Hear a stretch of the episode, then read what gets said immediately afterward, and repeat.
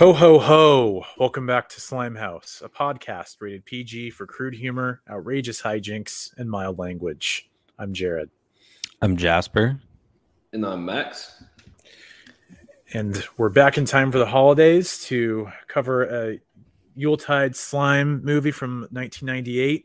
This is I'll Be Home for Christmas. I want a traditional Christmas with snow and stockings and eggnog and carolers. Jake was looking forward to the best Christmas of his life. Still planning on coming home for Christmas? Yes, sir. He and Allie were flying home to be with his family. Pick you up tomorrow morning, 8 o'clock. Okay.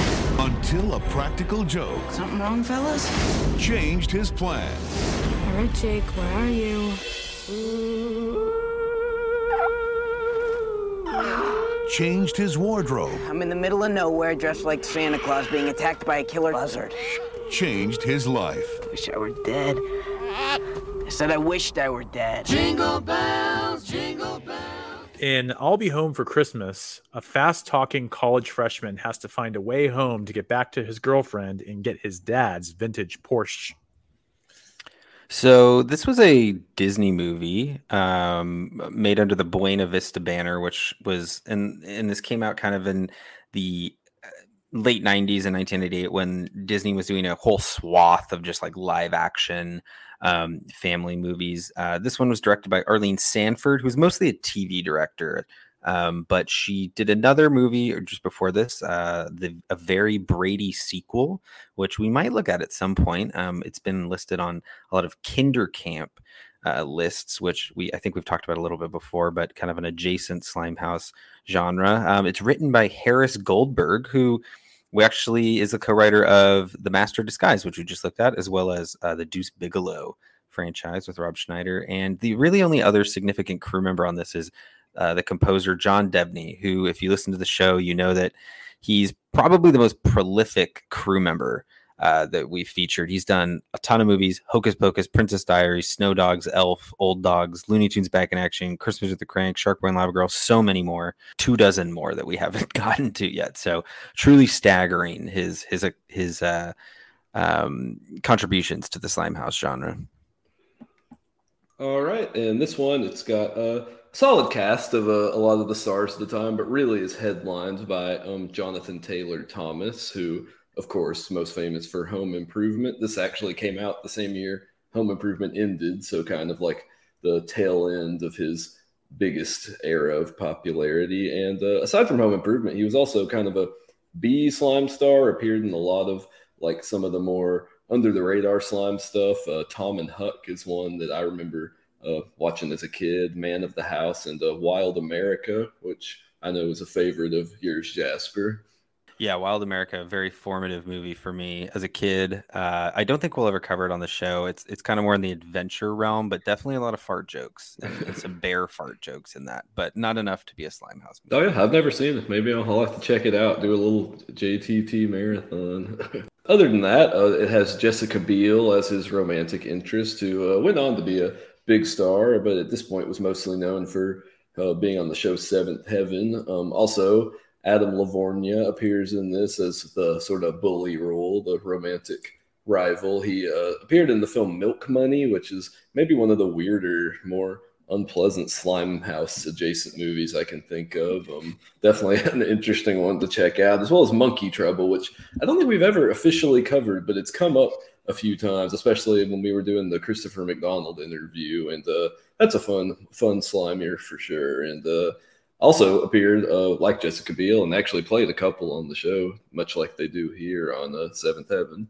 And uh, aside from that, we got the parent roles in this, played by Gary Cole, who appeared in uh, the Very Brady sequel as Mike Brady, same director, just a few years before this. And I feel like always kind of has had a place as playing the kind of like very square dad figure and stuff to this day. Always been a, a character actor I like, most well known for Office Space, of course. And uh, then the his new wife in the film, played by Eva Gordon, who not super well known, but uh, she replaced Marcia Strassman as Diane Szalinski in Honey We Shrunk Ourselves. So part of a big slime franchise, even if she might not be the most prolific slime star.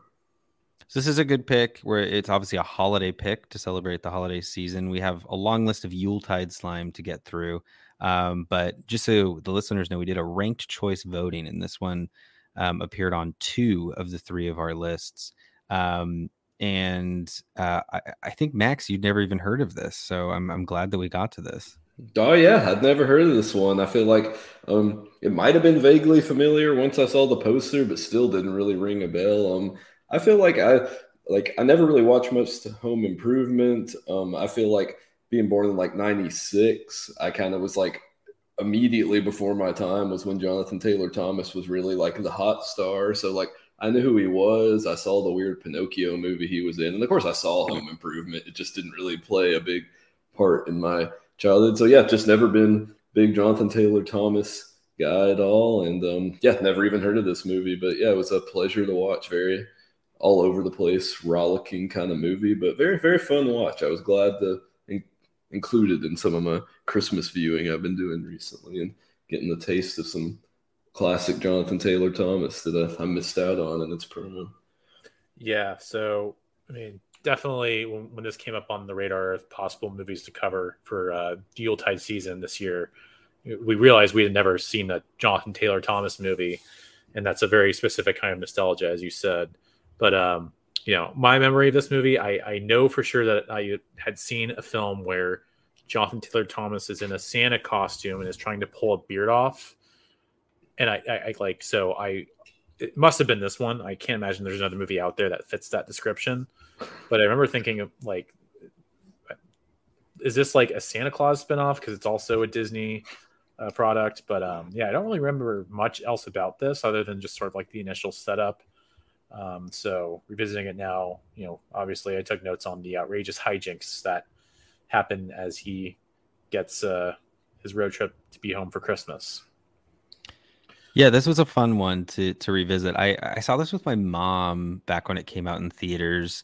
Um and it's one of those movies you watch now and you're like, "Man, what were my like what was going through my mom's mind when we were sitting in this together?" Because it's clearly just like it's a very strange tone. Like it's a movie that on the outside feels like a kids movie, a, a slime house movie, if you will, but it almost kind of has like an interest in being like a teen movie as well. So it's this strange kind of middle ground. Like there's there's some kind of dirty humor in this that that kind of surprised me. So um, I'm glad to have revisited it. It was always a curiosity that I always remembered that I had seen. It, it came out the same year as Meet the Deedles, which we've covered.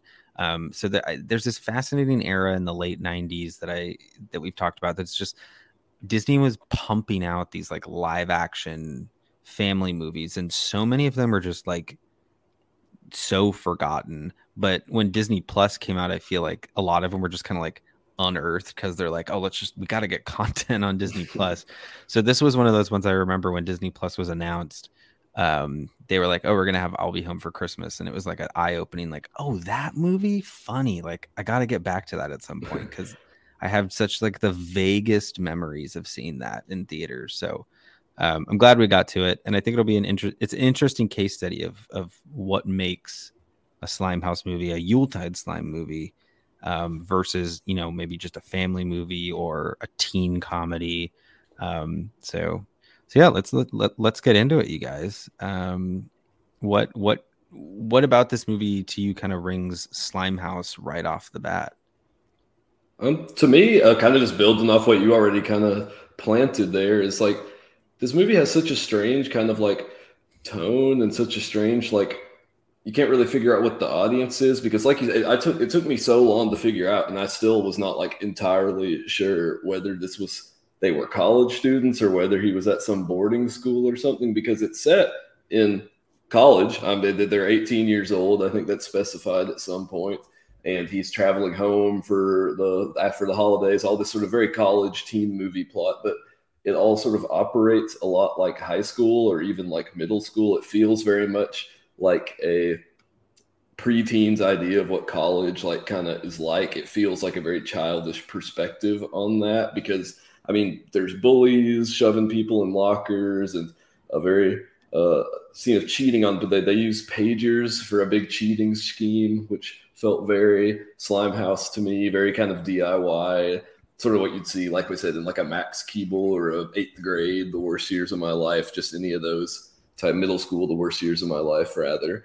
um, any of those types of movies. So yeah, it felt like a very like preteen perspective on college, which kind of made it work. Because yeah, like you said, there's some dirty jokes here. It goes for that sort of like college humor type teen humor angle a little bit because there is much more kind of sexually charged i feel like than your typical slime house but still like its depiction of school still felt very rooted in this sort of slime house tween version of school in a way that made for like a very strange meld of tones for a for a slime house movie Yeah, because it starts at in the school setting, and then it kind of morphs into a road movie. And we haven't covered too many of those. We did Pee Wee's Big Adventure back a while, but um, yeah, it definitely kind of expands from there because the the way that you're kind of introduced to our, Jonathan Taylor Thomas's character reminds me of uh, Ferris Bueller, where he's kind of like this like uh, smart ass um,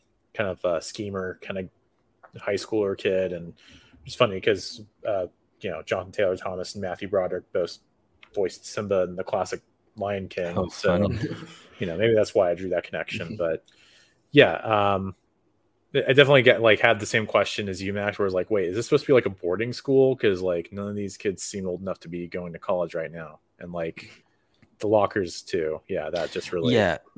The lockers is what really threw me off. Uh, well, first, first of all, what threw me off was the opening kind of establishing shot of the college. I immediately was like, "That's where they filmed the OC," um, where or would film the OC a couple years later.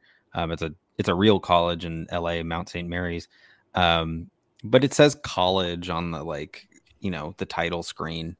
And then like all this like who has lockers in college? Like I didn't have lockers in college. Yeah, yeah. It was, it was just like such a weird like and not to be like that guy like detail oriented but it, it really did throw it's funny that all three of us got thrown off by this kind of just like strange establishment of of this academic you know place Yeah, mean, like the treatment of the bullies felt very like because it's like I mean, there's like assholes in college, but I don't really feel like there's bullies. Like uh, you don't really hear about college bullies in the way that there are in this movie, like shoving people in lockers and sabotaging the cheating schemes, and like even the way that they're talked about, kind of like uh, the one of the first scenes, the scene we talked about with the locker, the sort of nerdy kids says like the troglodyte trio, like shove me in here. It's like I don't feel like anybody has the bullies they would refer to as the troglodyte trio in, in college. It's just yeah, that felt so like even middle school to me. And then Jonathan Taylor Thomas like looked young and all his schemes felt yeah very kind of like Ferris Bueller, who's like in, in, in high school, and that makes more sense. Even Ferris Bueller comes off as like older in like sort of than, than this movie does, which just felt very strange because yeah, it felt so kind of like middle school type vibes, despite the fact that yeah, clearly set in the college and yeah, his character I just found super like yeah, I'm glad you landed on Ferris Bueller because that's really spot on. Just this sort of like schemer, almost like hustler like kid feels very kind of like a slime house, like what the idea of a cool guy is in Slime House really feels like this character here. How he's like pulling these schemes, getting Dave Matthews tickets and all the all, all the cool backstage stuff. dave matthews ticket yeah, yeah. And then I, I think what the, the, the Disney Plus description described him, it said a jokester tries to get back home. Yeah. And it's like I, I like that. I feel like this Yeah. is a true Slimehouse jokester right here. Yeah, there's something about the tone that reminded me a lot of this was right before the era of like the Disney Channel original movie, which was a Mhm. big deal in the late 90s into the kind of almost into the mid thousands. Um, and it felt very similar in tone to those, which I think we've talked about how a lot of those are not Slime House. They're kind of almost it's it, it's this very fine tone. A lot of them have a more kind of like realistic tone. A lot of them often bend into fantasy. Um, but there's never kind of like a brattiness to them. There's always kind of a wholesomeness to them. And while this movie isn't wholesome, it still has kind of like this. It it feels grounded in some kind of reality. There's no like cartoonishness about it at all. Everything that happens, all the hijinks that happen, are like stuff that could happen at a real high school or a real college.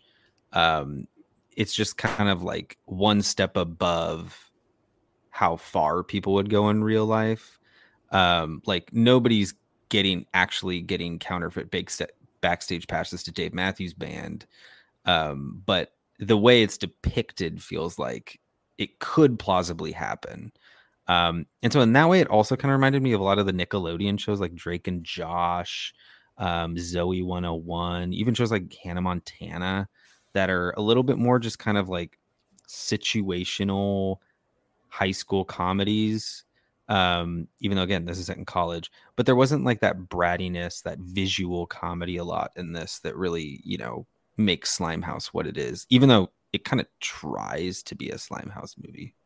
What what I read is that this was like originally made under the Buena Vista flag and then like became a Disney movie, which would make sense. Like it definitely like again going back to like the Santa Claus uh, series, which started in 1994, and the sequel didn't come out until after I'll Be Home for Christmas was made. So I felt like it was in a sense kind of like trying to be the Santa Claus too.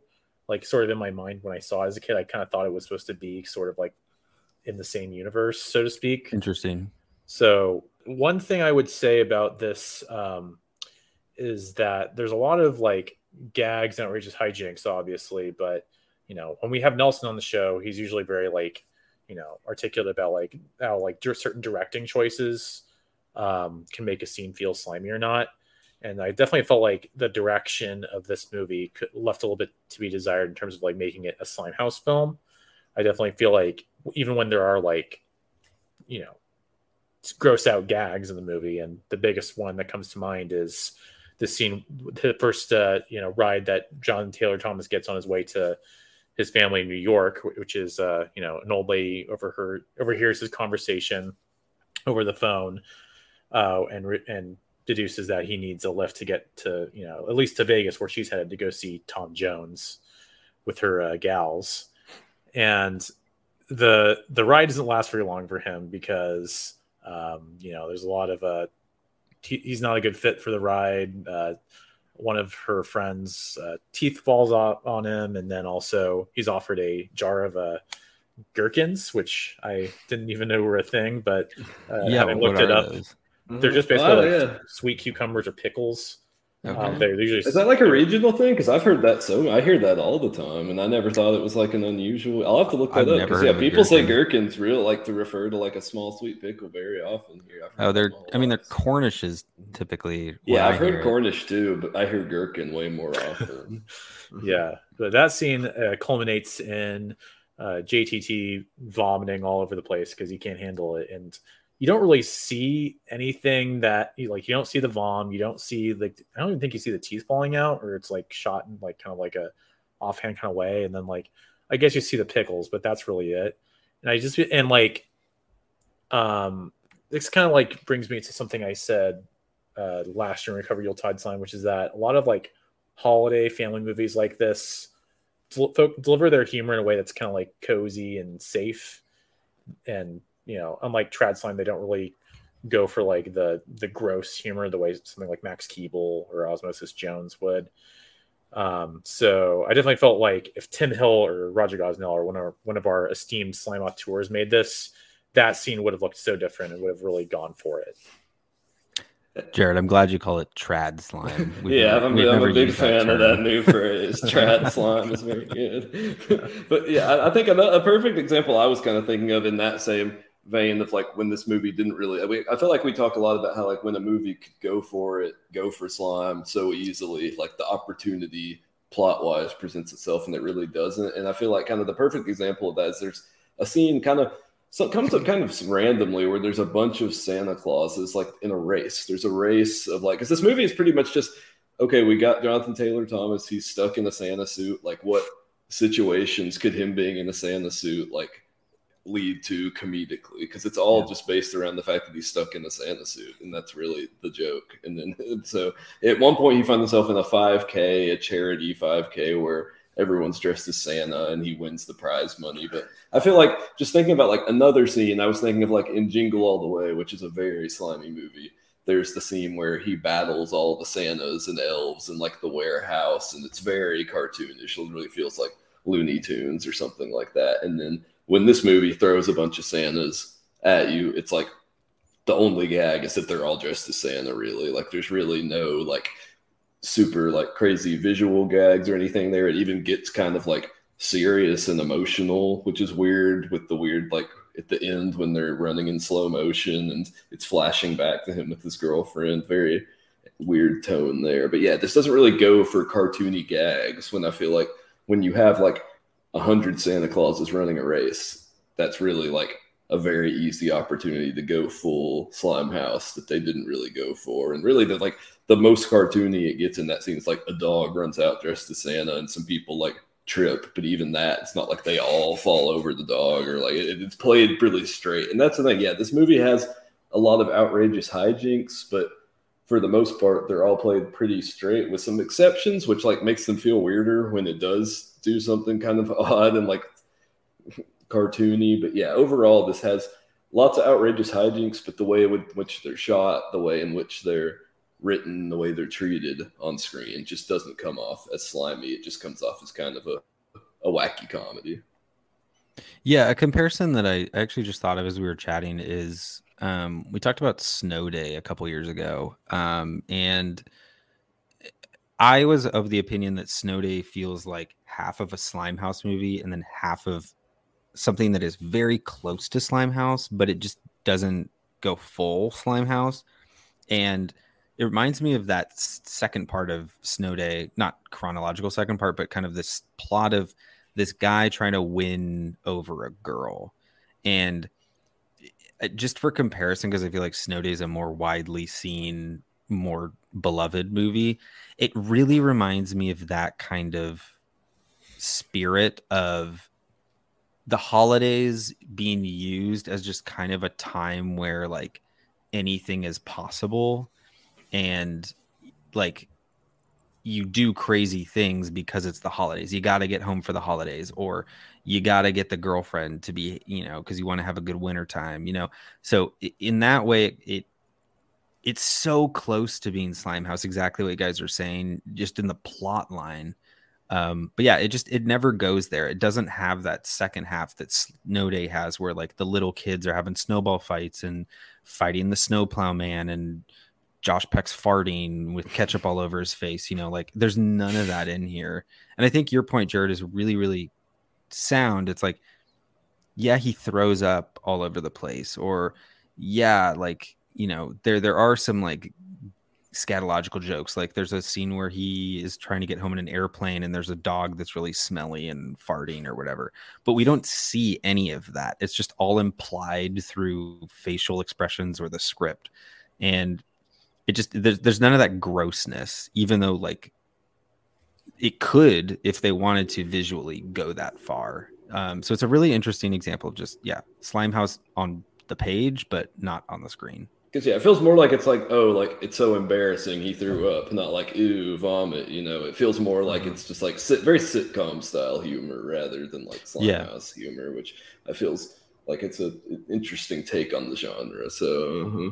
and, and, yeah, another thing I think we've kind of touched on a little bit that makes this to me feel a lot more kind of like teen movie and less Slimehouse is it's much more kind of like not just like the way we see like innuendos and double entendres and stuff. It feels much more kind of like sexually charged. I feel like in the way that a lot of like teen movies kind of are, and it seems like especially the bully character and even Jonathan, it's more about like he wants to like hook up with the girl, like then it's any kind of like, oh, he just wants the girl. And there's actually like some sexual like implications. There's a scene where he comes out in a towel and like it's kind of implied that like to Jonathan Taylor Thomas thinks they like hooked up and he actually gets the towel like pulled off and they have kind of like an Austin Powers style gag where he's like censored the bottles in front of him and all this. And then there's some like a line one, which actually like I was very shocked to hear. Not that it's like the craziest thing I've ever heard, but in the Slimehouse movie when like that guy, it's a gag part of the way through, which also feels very sitcom where like a crazy criminal guy picks him up and thinks he's the real Santa and all this stuff. And at one point he thinks that Mrs. Claus is cheating on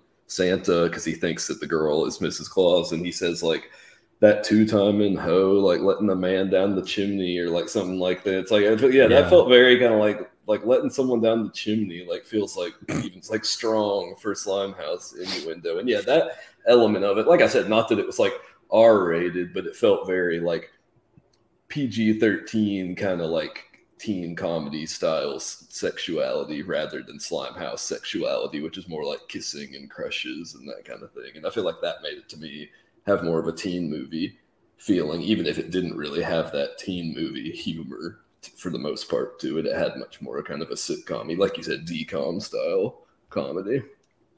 Yeah, and I it there's some uh, like that, you know, two time and ho joke. It it had some of the more sexual references that I've heard in a Disney movie, like, and I was very very surprised, even to the point in in a more positive direction. Like Jessica Biel's character actually has some very like progressive things that she calls out. Like there's a scene they on their road trip they stop in this like faux Bavarian town, and there's a guy in a lederhosen chasing a, a woman dressed as like an old German lady, and she's like, "Oh, sexual harassment," like calling it out, and in the same way that like, you know, a, a teen show would today, like very kind of, you know, no nonsense, like let's call it as it is, you know. And she has another kind of line early on when she's deciding to go on this road trip with with kind of this bully character. She's like yeah you don't get to make any racist homophobic or you know hateful jokes like the whole trip. And i was like oh that like to the point where i was like you know this was made in 1998 like did they like redub that over like that just feels like something that is so fascinating to hear in a teen comedy from 1998 you know Yeah. no, in, in a way that's like pleasantly surprising, you know, because that kind of sentiment shouldn't be a modern thing. It, you know, it, it we never should have had any of that kind of stuff in society, frankly. But um, yeah, it, it caught me really off guard in a way that was that, that was very surprising. Yeah, I felt a lot of, especially what you pointed out, her saying like no homophobic, racist, sexist. Like it's like I feel like you see a lot of these kind of characters in stuff from this time who are kind of supposed to be like the the woke, like usually a girl character is kind of like tree hugger, hippie stereotype. It felt like a very like sitcom archetype, but it would always be kind of the butt of the joke. And then this, it really didn't feel like, for the most part, she was the butt of the joke. Yeah. The only person she ever faced pushback from was the bully, and his whole joke is that he's just like a big douchebag. So you're supposed to think like, oh, he's an but like, but yeah, especially seeing like someone saying like no homophobic jokes in like a movie, teen movie from this era. It's like, wow, I don't think I've ever seen like a movie from this era for teens, especially like reference even like the phrase homophobia as like something Yeah. spe- especially like it felt kind of and then like even the, some of the stuff the bully like makes fun of her for felt very kind of like stuff that someone who actually was like kind of in touch with like young women of the era i guess it is a is it a female director on this i think like yeah, yeah. because like at one point the bully who's supposed to of course just be kind of like uh, just like a stupid like obviously like very regressive character. He's like, oh, so like, what do you girls listen to? Like Jewel, Sarah, Fiona, and it's like I feel like having like like Sarah, like Fiona Apple jokes and Natalie Merchant jokes, like that feels Yeah. kind of like inside jokes. Mm-hmm. like like at that point, that I don't feel like would be like someone just trying to write like a teen movie, trying to come up with names for like a young woman to be listening to at the time. And yeah, it just felt kind of like, especially her character felt very more realistic and kind of more treated better than women almost ever are in a lot of these kind of teen comedies and Slimehouse. And I mean, she was probably one of the more like, not that she was anyone, this movie was super well rounded, but one of the more like sympathetic, like rounded yeah. per character's personality wise as far as everybody else in the movie. But yeah, that's one thing I did actually that stood out to me too. So I'm glad you glad you mentioned that. There's a line later on, like when like there's one where the boy character and the main character are like driving together after uh, you know she's JTT has been broken up with, and he says something like, you know, the women always have the best ways of like using the right words to to cut us deep or something like that. You know, you know that line I'm talking about. I think so, yeah. Like vaguely. I can't remember it exactly, but I remember the moment. Yeah, it's done in like a very lampshading kind of way. It was like, you know, the guy character just like kind of got what they was coming to both of them. Yeah, yeah. Uh-huh, because I feel like, yeah, like that scene, I feel like it's kind of the perfect example, that scenario where like they're really both in the wrong. Like you're not supposed Yeah. to think she's like being like unfair to Jonathan Taylor Thomas, really. Like it's all kind of like she's the most character that's the most kind of sympathetic through the film. and then reason. even the the cop too so there's a subplot where jonathan taylor thomas um kind of part of his road trip, he he is driven from Colorado to Nebraska by this cop who he says he's going to promise. Um, he promises to help this cop get his wife back after this cop had a little late night fling at a too late at a bar. And I thought it was interesting. You know, it's like the all the men in this movie are the ones who have to atone for being wrong. Like they're all the women in this movie are the ones who are like, no, you got to apologize to me. Like you're the dick, you're the asshole. Um, which again, just kind of backing up everything we're saying, is again feels very interesting and and almost anti slime house. Like you look at a Max Keeble, like all the all the guy characters, the male characters in a lot of Slimehouse movies, no matter what, are kind of seen as cool. And then in the end, it's always like they kind of get the girl because they're cool. Whereas in this movie, they get, you know, the male characters, you know, either win back their love or win love because they realize that, you know, typical masculinity is kind of shitty, you know, and you you should you should be a nice guy and a, and a sensitive guy um, before you're cool, you know, like that's what's attractive. So in that way, you know, female director too, so a very different perspective than we usually get from slime house movies. But yeah, in that way, I appreciate this movie for yeah. for yeah uh... This holiday season, Get out of there! Mama's teeth have fallen out of her mouth again. Santa's got a brand new bag. Santa just yammied in your handbag. Somebody's gonna put this on, act like my elf. How do elves act? Happy. back to like Slimehouse stuff. There's actually quite a bit of food stuff in this movie um, that I was surprised about. Um, a lot of a lot of nasty food. The nastiest of which, one of JTT Jonathan Taylor Thomas's many uh, carpools in this movie. He carpools with kind of like an a shady guy who's kind of like harboring a bunch of stolen electronics in the back. And this anytime we see this guy, he's just like holding a burger and a tomato that fell out of his burger in the opposite hand. And I don't think he ever tries to eat the burger. He's just constantly holding this like floppy ass burger that's like slipping and sliding all over his car. and then at one point, Jonathan Taylor Tom- he asked Jonathan Taylor Thomas to hold it, and it's like almost like the whole joke is just that he has a gross burger in his hand.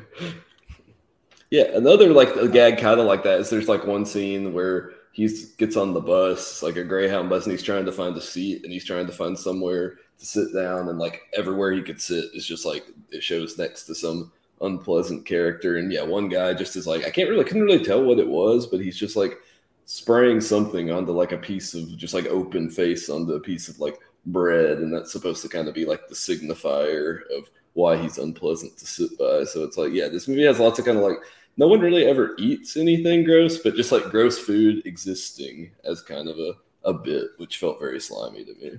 Yeah, that guy was like, I think he was dumping a bullseye barbecue sauce on his sandwich. yeah, that's what I thought. I thought it was barbecue sauce, but yeah, and he's smothering over with his fingers too, which is especially nasty. But that leads into a scene where, you know, uh, JTT is trying to catch up to where they are in that Bavarian town we mentioned earlier, and he uh, elaborates the scheme where you know he takes the sandwich. I guess the guy never ate the sandwich, but he took it and he put it in an ice box, and he says, "Hey, uh, this girl in this uh, Bavarian town in Iowa needs a heart transplant," and the the heart being this gross sandwich we saw earlier.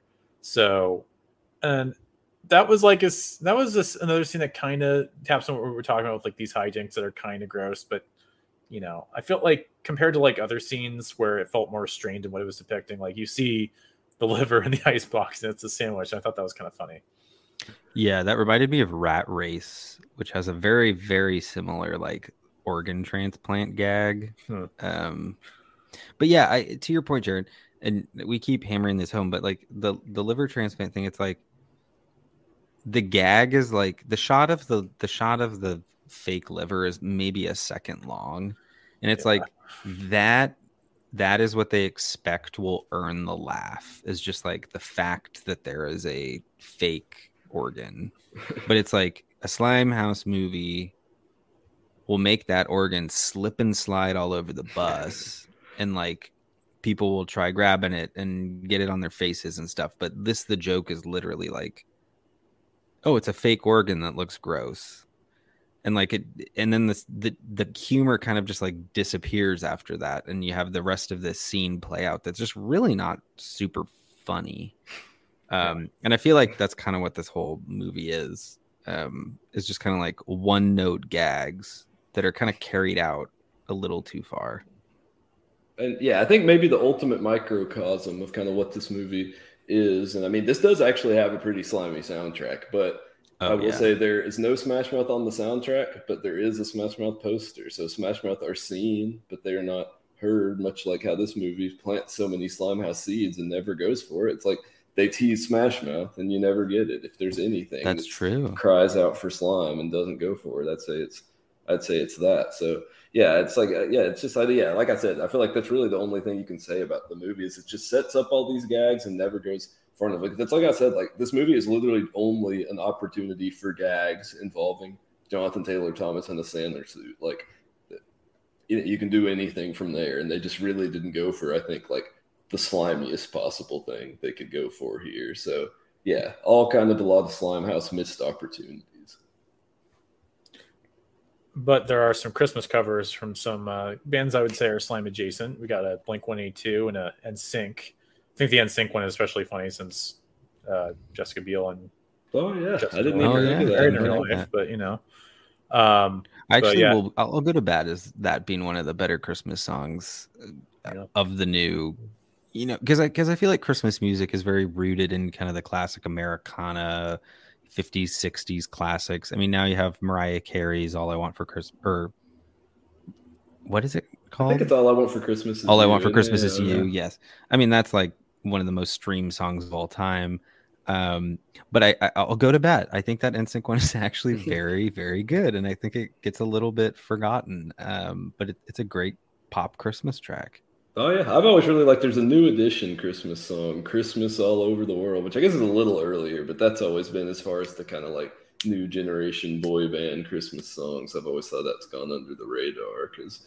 yeah, there's some there's some there's some good boy band Christmas songs, and I think this one's good, and I think that gives it such a slimy edge to put that put give it an NSYNC song at the end because I feel like teen pop that's kind of the the Slimehouse music du jour. So yeah, it kind of gives wraps it all up in a slimy way. And um, also a favorite genre of music of mine appears in this film. There's some good Europop type needle drops, which I think is a very slimy genre of music for multiple reasons. Not only in the kind of just its whole attitude, but just the whole imagery of it of the bands like Aqua and uh, Eiffel 65 and this band Cartoons, which if you haven't seen them, very strange band, just did like a weird dance cover of a that song of The Witch Doctor. That's like their big hit. So, but yeah, they all dress as like cartoon characters, very slimy look. But yeah, this has a good. At one point, there's a party scene pretty early in the movie where kind of he gets confronted for his part in this pager cheating scandal going wrong. Where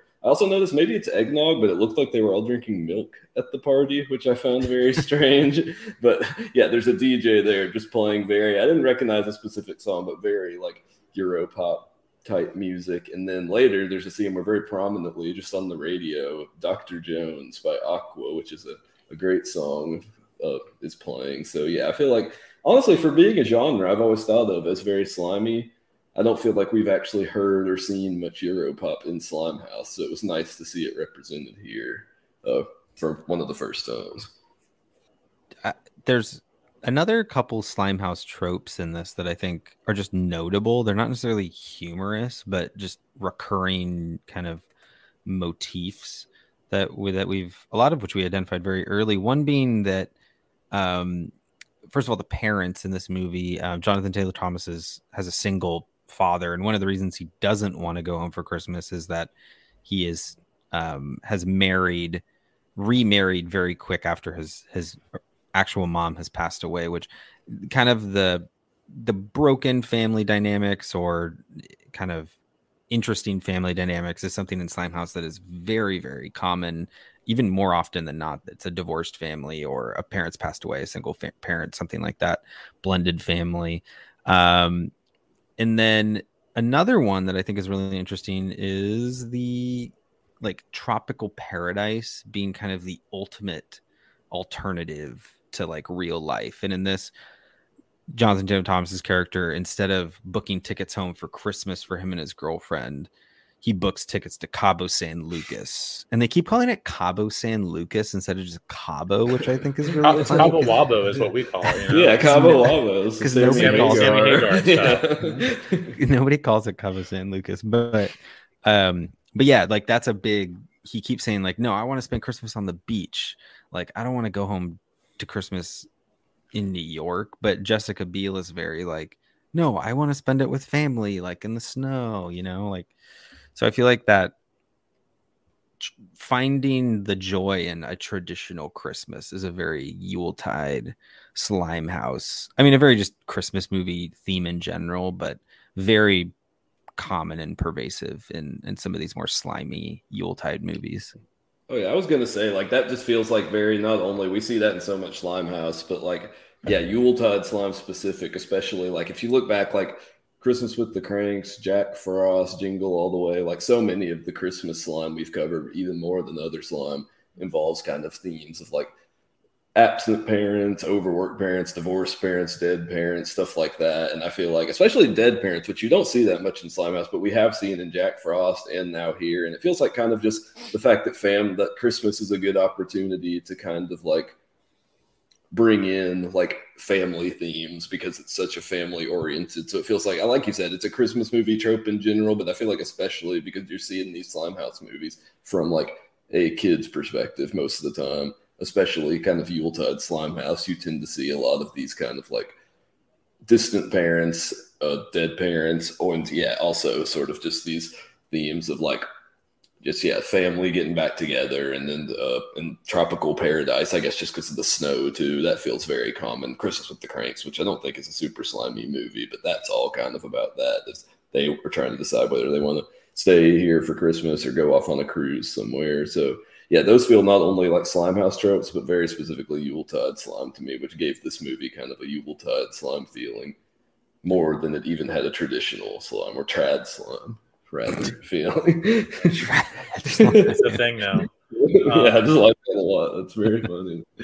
Yeah, and like one more kind of like Yuletide trope that we could get into before slime scores is the idea of like a bad Santa, which we've seen in Elf with the Artie Lange cameo and probably a few others.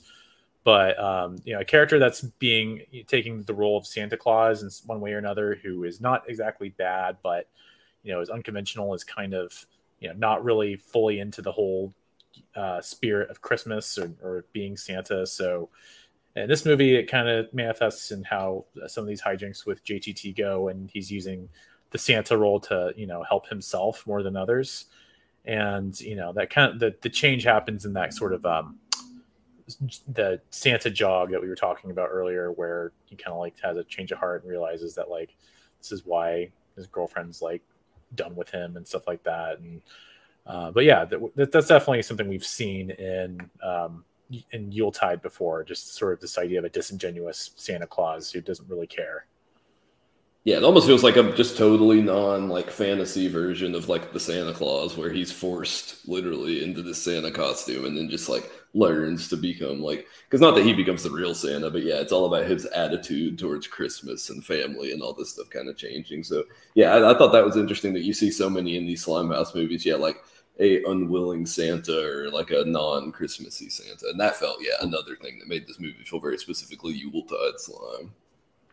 Well, um, we we're about to uh, get to our destination for Christmas. Uh, so before we do, we gotta get some uh, Holly Jolly slime scores out of the way. Uh, does anyone want to start? Uh, I figure I can start unless anybody else wants to. Um, For Max. I feel like we've kind of talked about a lot about what I've already uh, made my feelings pretty clear on how I feel like this falls. I feel like it's it's interesting because I feel like we do think about like oh proto slime versus slime house, but I don't really think about like Yuletide slime separate from slime house. So I feel like a lot of those things might just be kind of like Christmas movie tropes in general, but with the veneer of slime on them to make them feel more slimy. And really, I think this is like we've said this whole time. This is a movie that has the chance to go for slime so often and very very rarely goes for it. I mean, there's some slimy themes and like its vision of what college life and being like a cool older teenager is like feels kind of slimy to me. But um, overall, I'd say this probably lands on a, a four for me. I think it falls kind of it's almost right down the middle, but then uh, I think some of the more sort of like sexually charged and it's more like references to more mature pop culture and stuff like this kind of make it feel a little older to me. So yeah, I think this is a movie that like if you just slightly change the way some of the humor was presented, it would be um, probably in the higher range. But yeah, for me, I think this is probably a four on the slime scale. Even if it has a lot of the slime elements, they're just not treated with a slimy touch. Yeah, I, I can go next. This is this is a five for me. Like it feels just like perfectly cut down the middle. Um, and for the reasons we were saying of just like on paper, it's there, and I don't think you can discount that. Like there's the uh, exactly as you said, Max. I think you said it perfectly. I don't know, know if much to add, but just like the opportunity to go really slimy visually is there. They just choose to make it a little bit more teen friendly, kind of a little bit more something for hoping to get those like older demographic um and it just it it comes off kind of just being like a nothing burger in the middle um but yeah it, it, it's a five for me um it kind of reminded me of a little bit of like movies that we've covered like airborne um but i think airborne has this more kind of extreme attitude even though it's not like slimy in its plot um that movie has that extreme kind of you know goofy, slimy attitude. This doesn't have any extremeness to it. It doesn't really have any brattiness to it. It's just kind of like a slimy situations that kind of occur in succession, yet they aren't visually gross or anything. So I don't know. It, it's a five for me. Um, but I'm glad to have rewatched it. I think it's a fun one. It's like a, just like a random Christmas deep cut. I, I would recommend it to people. You know, it's not bad. It's not like terrible, but it's not great But um, a little Disney deep cut for y'all. Yeah, I'm like sort of in the middle of a four and a five, but I would round up to a five because of the pop culture references in this movie. I think they they feel very like right at home this time in era, and some we sometimes talk about Slimehouse as an era. And I think like the some of the music choices and uh, some of the pop culture references, one of which we did not cover, but it's line of dialogue where like you know Jessica Biel calls JTT unbelievable, and he says in return, "Yeah, Ripley's going to make a show about me." So uh, yeah, I think like the pop culture references like that in this movie are enough to put over the right into the middle zone.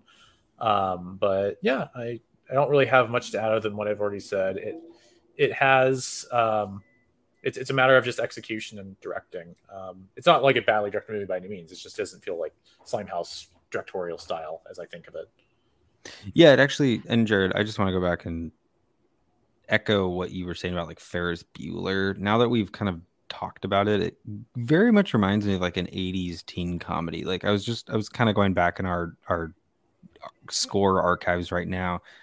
And if you're a fan of the show, you probably remember a movie we covered called My Best Friend is a Vampire um, last year during Halloween. And it kind of reminds me of that in a, in a weird way, tonally, of like um, yeah, again, just kind of middle of the road. It it it it doesn't. It's it's trying to cater to too many demographics, and then in the end, it just kind of just like falls flat. Um, but but yeah. Well, and with that, you guys, um, happy holidays from us at Slimehouse. You may have noticed Nelson is not on the show today, and that's because he's in fact um, working on a, a feature film so he's uh he's busy and hard at work, and it's actually a holiday movie. Um, and if you're interested and want to support, um, it's called Breakup Season, and you can go support uh, at Breakup Season Movie. Um, if you want to get involved or donate to the project, um, shoots in February, so he uh, he'll be back when uh, when he can. But for now, it's it's just us boys on the show. but uh, but until then, um, happy holidays, everyone. And uh, for this holiday season, be sure to stay, stay slimy. Slimehouse, a podcast created by Jared Anderson, Jasper Birnbaum, Max Morris, and H. Nelson Tracy. Visit us on the web at slimehousepod.com. Our website is created by Brian Hume of Valencia Creative Co. Theme music composed by Greta Russell. If you like what you hear, support this podcast at anchor.fm slash slimehousepod or by following us on social media at slimehousepod.